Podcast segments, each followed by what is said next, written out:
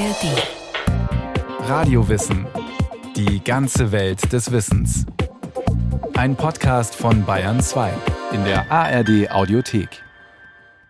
Wenn sich Denker und Philosophen auf Tyrannen und Diktatoren einlassen, kann das Verhältnis von Macht und Geist zu verhängnisvollen Allianzen führen.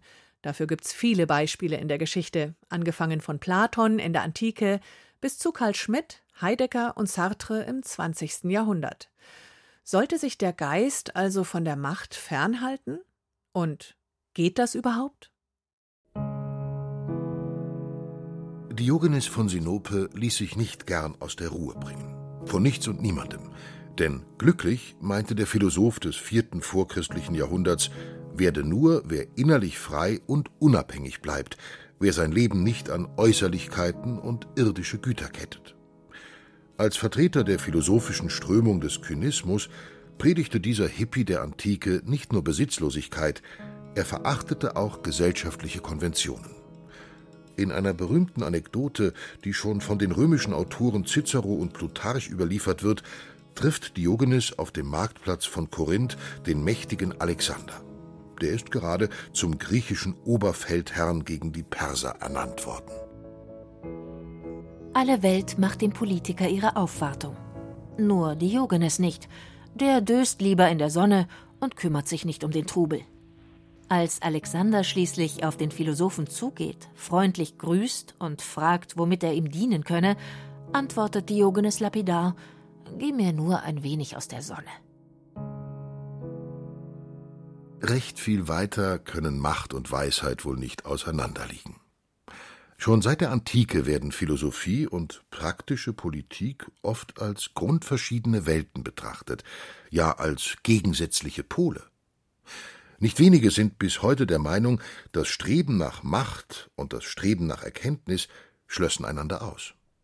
Aber es gab auch immer wieder Denker, die den Brückenschlag zwischen beiden Welten wagten, die sich einmischten, politisch aktiv wurden und Ämter übernahmen. Der 1954 in München geborene Julian Nieder-Rümelin zum Beispiel. Einer der renommiertesten Gegenwartsphilosophen Deutschlands, ein international anerkannter Fachmann für Fragen der Ethik, der Erkenntnistheorie und der politischen Philosophie. Überdies war Nieder-Rümelin viele Jahre lang aktiver Politiker. Als Kulturreferent der Landeshauptstadt München und als Kulturstaatsminister im ersten Kabinett der Bundesregierung von Gerhard Schröder. Wie sieht der Sozialdemokrat das Verhältnis von Philosophie und Macht? Ist es zwingend ein Gegensatz? Ja, es sind zwei ganz unterschiedliche Welten. Die Philosophie versucht ja, naja, auf der Suche nach Wahrheit, so traditionell verstanden, herauszufinden, wie man richtig urteilt. Und die Politik ist ja fokussiert auf Handeln. Und das sind erstmal zwei Bereiche, aber sie hängen miteinander zusammen. Und wissenschaftliche und philosophische Theorien und Begriffe wirken ein auf die Politik. Es ist nicht so, dass die Politik einfach so ein abgegrenzter Bereich ist, unabhängig von allem Übrigen. In beiden Bereichen aktiv zu sein, sagt der Philosoph Niederrümelin, ist eine spannende Aufgabe.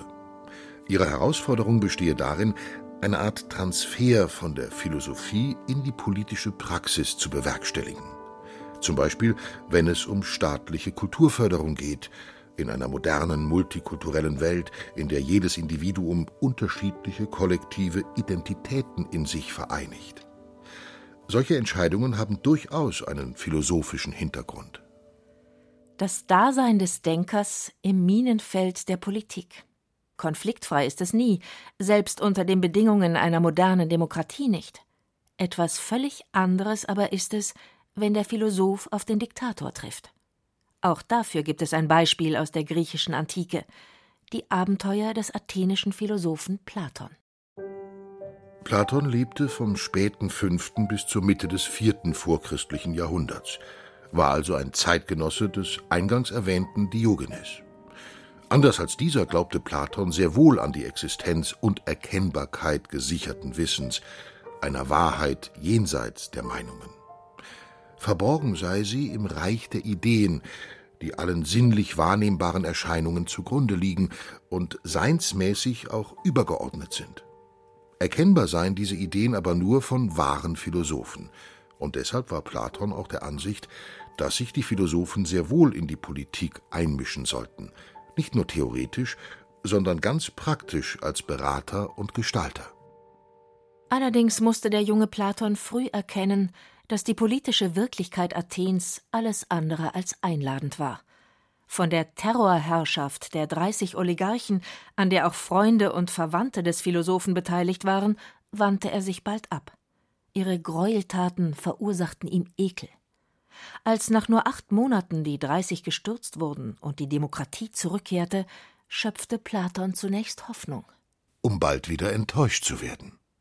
Denn sein verehrter Lehrer Sokrates wurde vor Gericht gestellt und mit Stimmenmehrheit zum Tode verurteilt, wegen angeblicher Gottlosigkeit. Sokrates nahm das Urteil gelassen hin. Schriftliche Werke hinterließ er keine, aber in fast allen Büchern Platons, verfasst in Dialogform, wurde Sokrates zum Helden des richtigen Denkens und Lebens.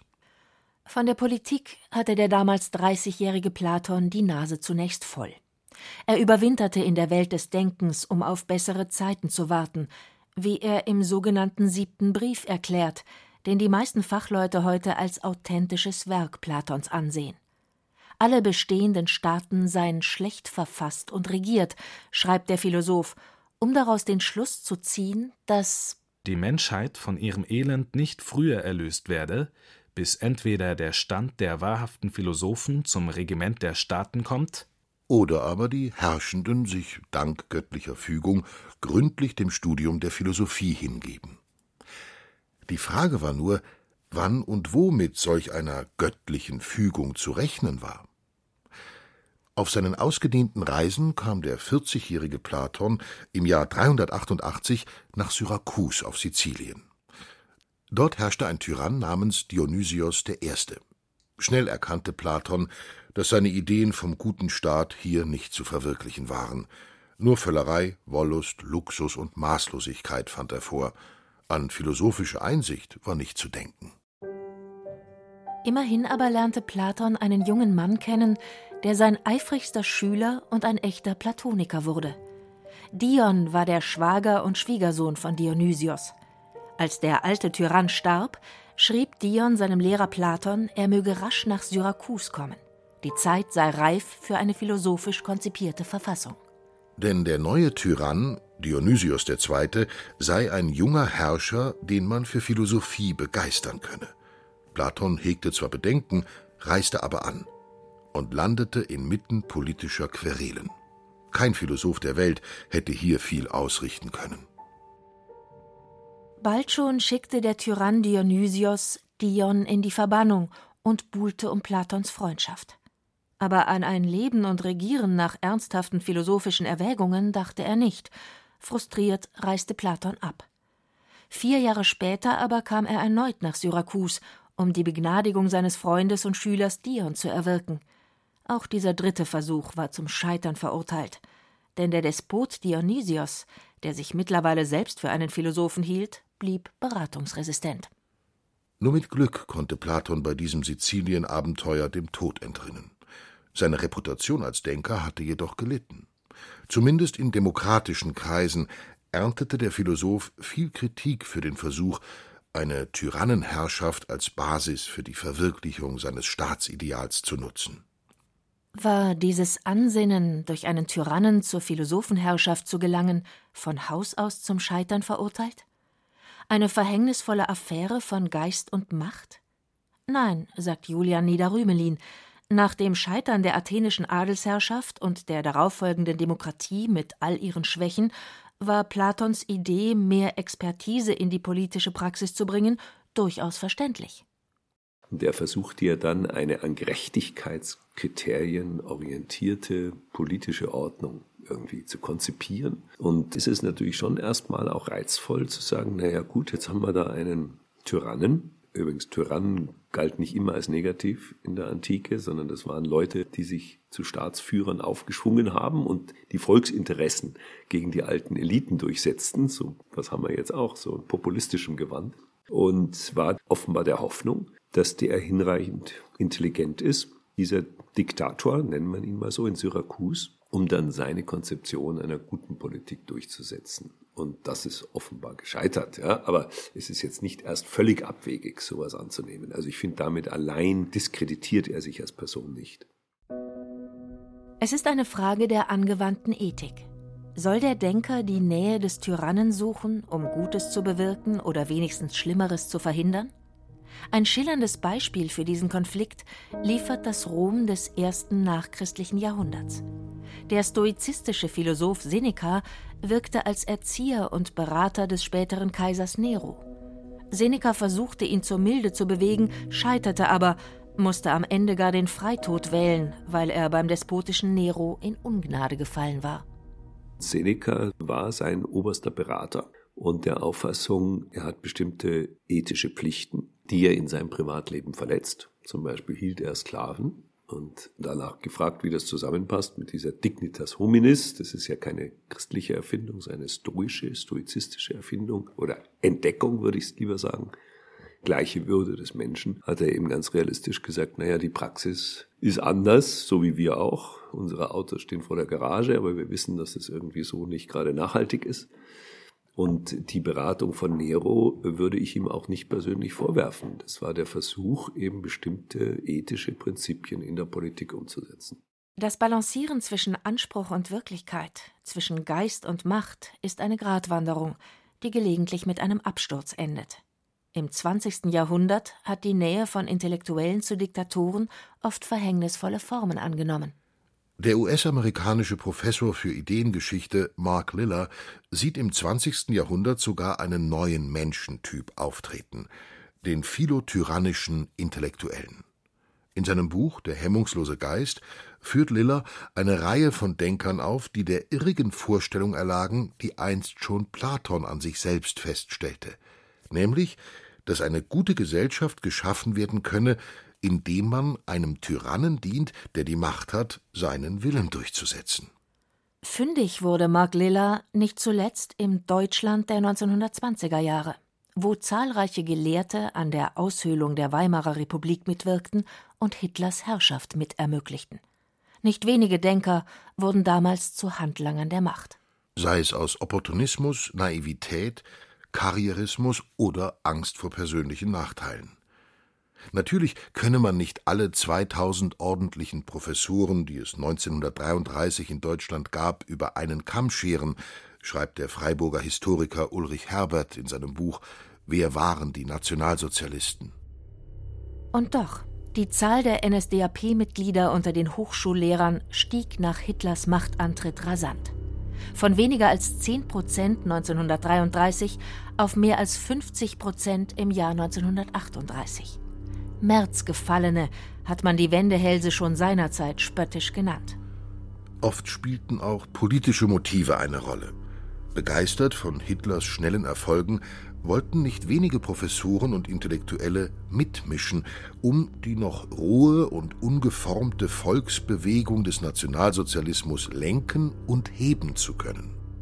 Selbst namhafte Denker waren davor nicht gefeit. Der katholisch-konservative Jurist und Rechtsphilosoph Karl Schmidt hatte schon in der Weimarer Zeit mit politischen und staatsrechtlichen Texten gegen Demokratie, Liberalismus und Parlamentarismus angeschrieben. Die Nazis waren höchst angetan von dem Staatsrechtler.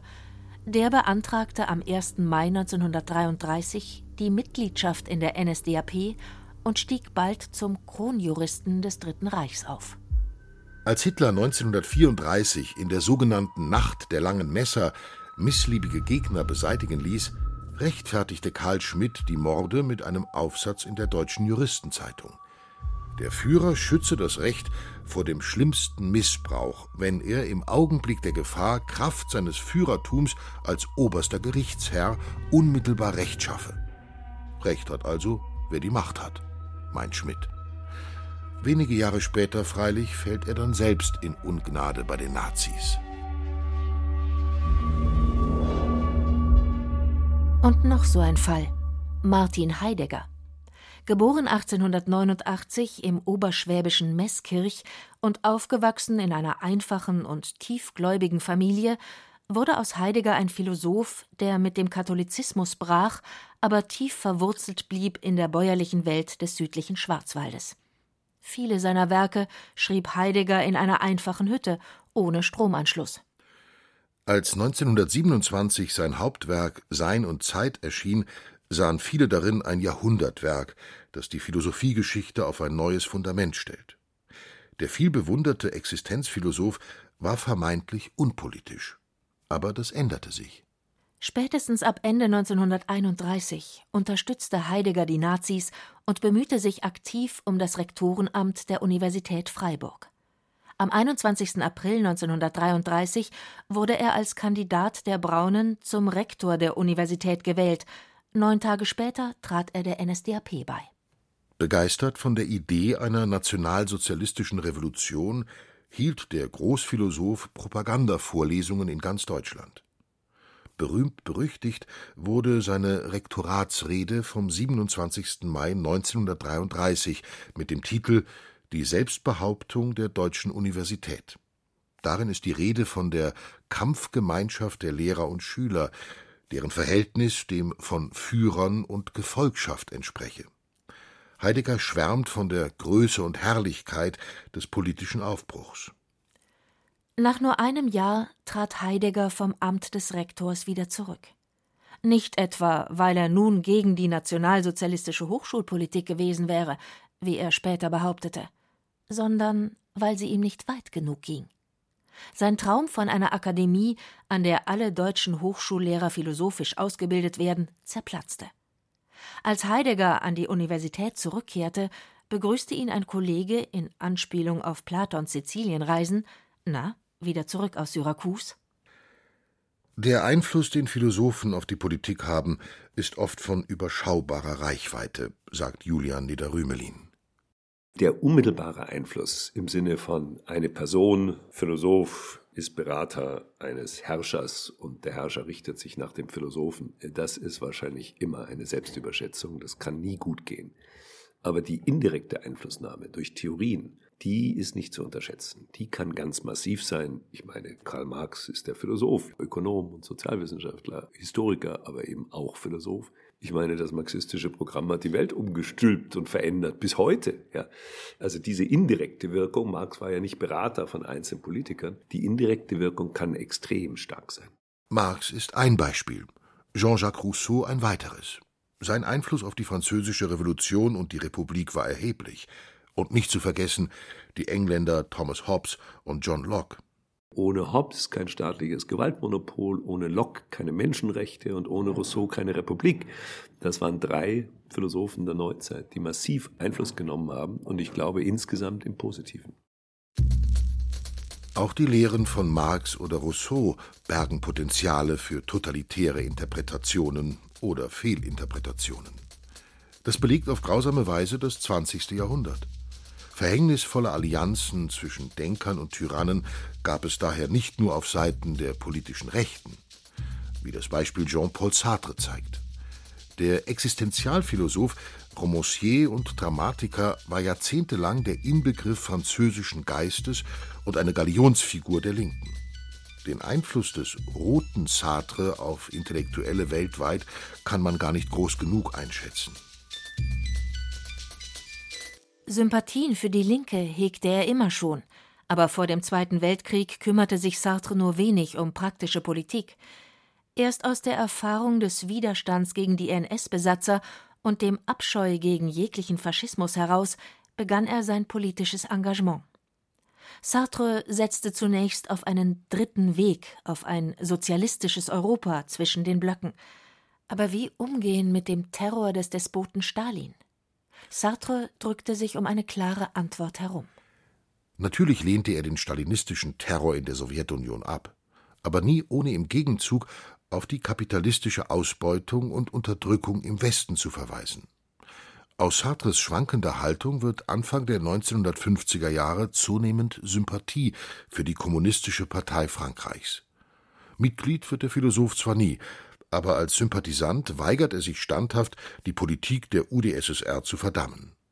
1952, im Jahr vor Stalins Tod, schreibt Sartre eine Reihe von Artikeln, in denen er heftig gegen die Bourgeoisie polemisiert und verkündet, ein Antikommunist, davon werde er nie mehr abgehen, sei ein Hund. In jenem Jahr kommt es zur publizistischen Auseinandersetzung und zum Bruch mit seinem alten Freund Albert Camus. Camus hatte 1951 Der Mensch in der Revolte veröffentlicht, eine Sammlung politisch-philosophischer Essays, in denen der radikale Humanist den Marxismus angreift.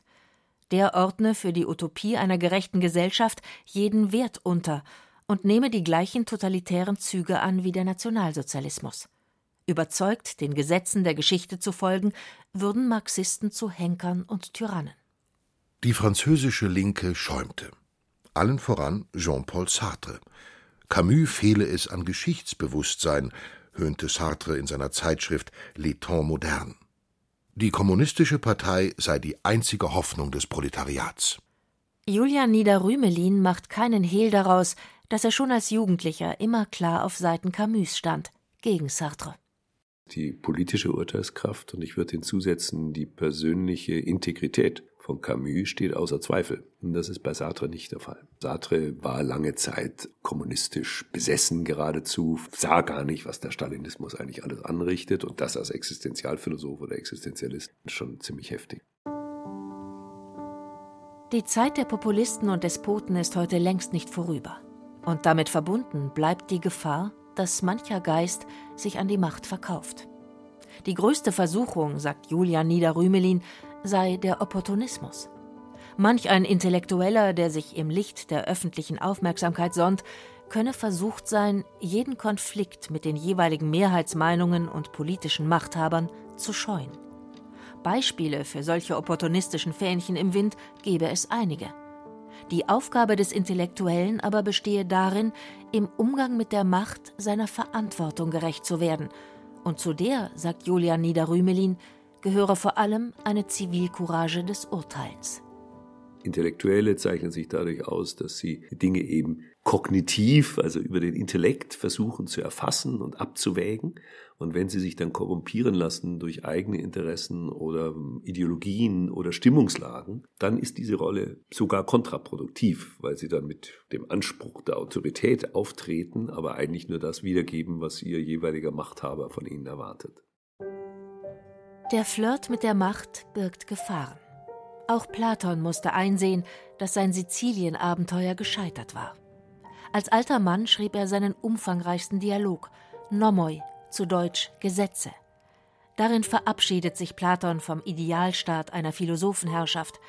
Nicht mehr Sokrates tritt als Hauptfigur auf, es sind drei alte Männer, die philosophieren, nämlich über den zweitbesten Staat.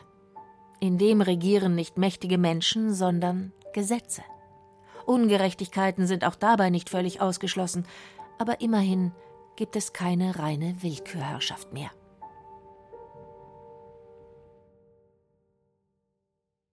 Thomas Grasberger über Denker und Tyrannen. Wir hätten bei Interesse übrigens auch eine extra Radiowissen-Folge über Jean-Paul Sartre, den Vordenker des Existenzialismus, in der ARD Audiothek und überall, wo es Podcasts gibt. Den Link dazu gibt's auch in den Show Notes. Sie wollen noch mehr True Crime hören? Dann nehmen wir Sie gerne mit auf eine Zeitreise. Wir sind Niklas Fischer und Hannes Liebrandt. Wir sind Historiker an der Ludwig-Maximilians-Universität in München und in unserem Podcast Tatort Geschichte blicken wir zurück auf bekannte und unbekannte Verbrechen aus der Vergangenheit. Bei uns können Sie miterleben, wie der junge Josef Stalin als Bankräuber Karriere gemacht hat oder wie Erich Mielke vom Polizistenmörder zum Architekten der Stasi geworden ist. Vieles von dem, was damals passiert ist, beschäftigt uns bis heute. Wenn Sie hören wollen, wie True Crime auf History trifft, dann sind Sie bei uns genau richtig. Tatortgeschichte finden Sie auch in der ARD Audiothek.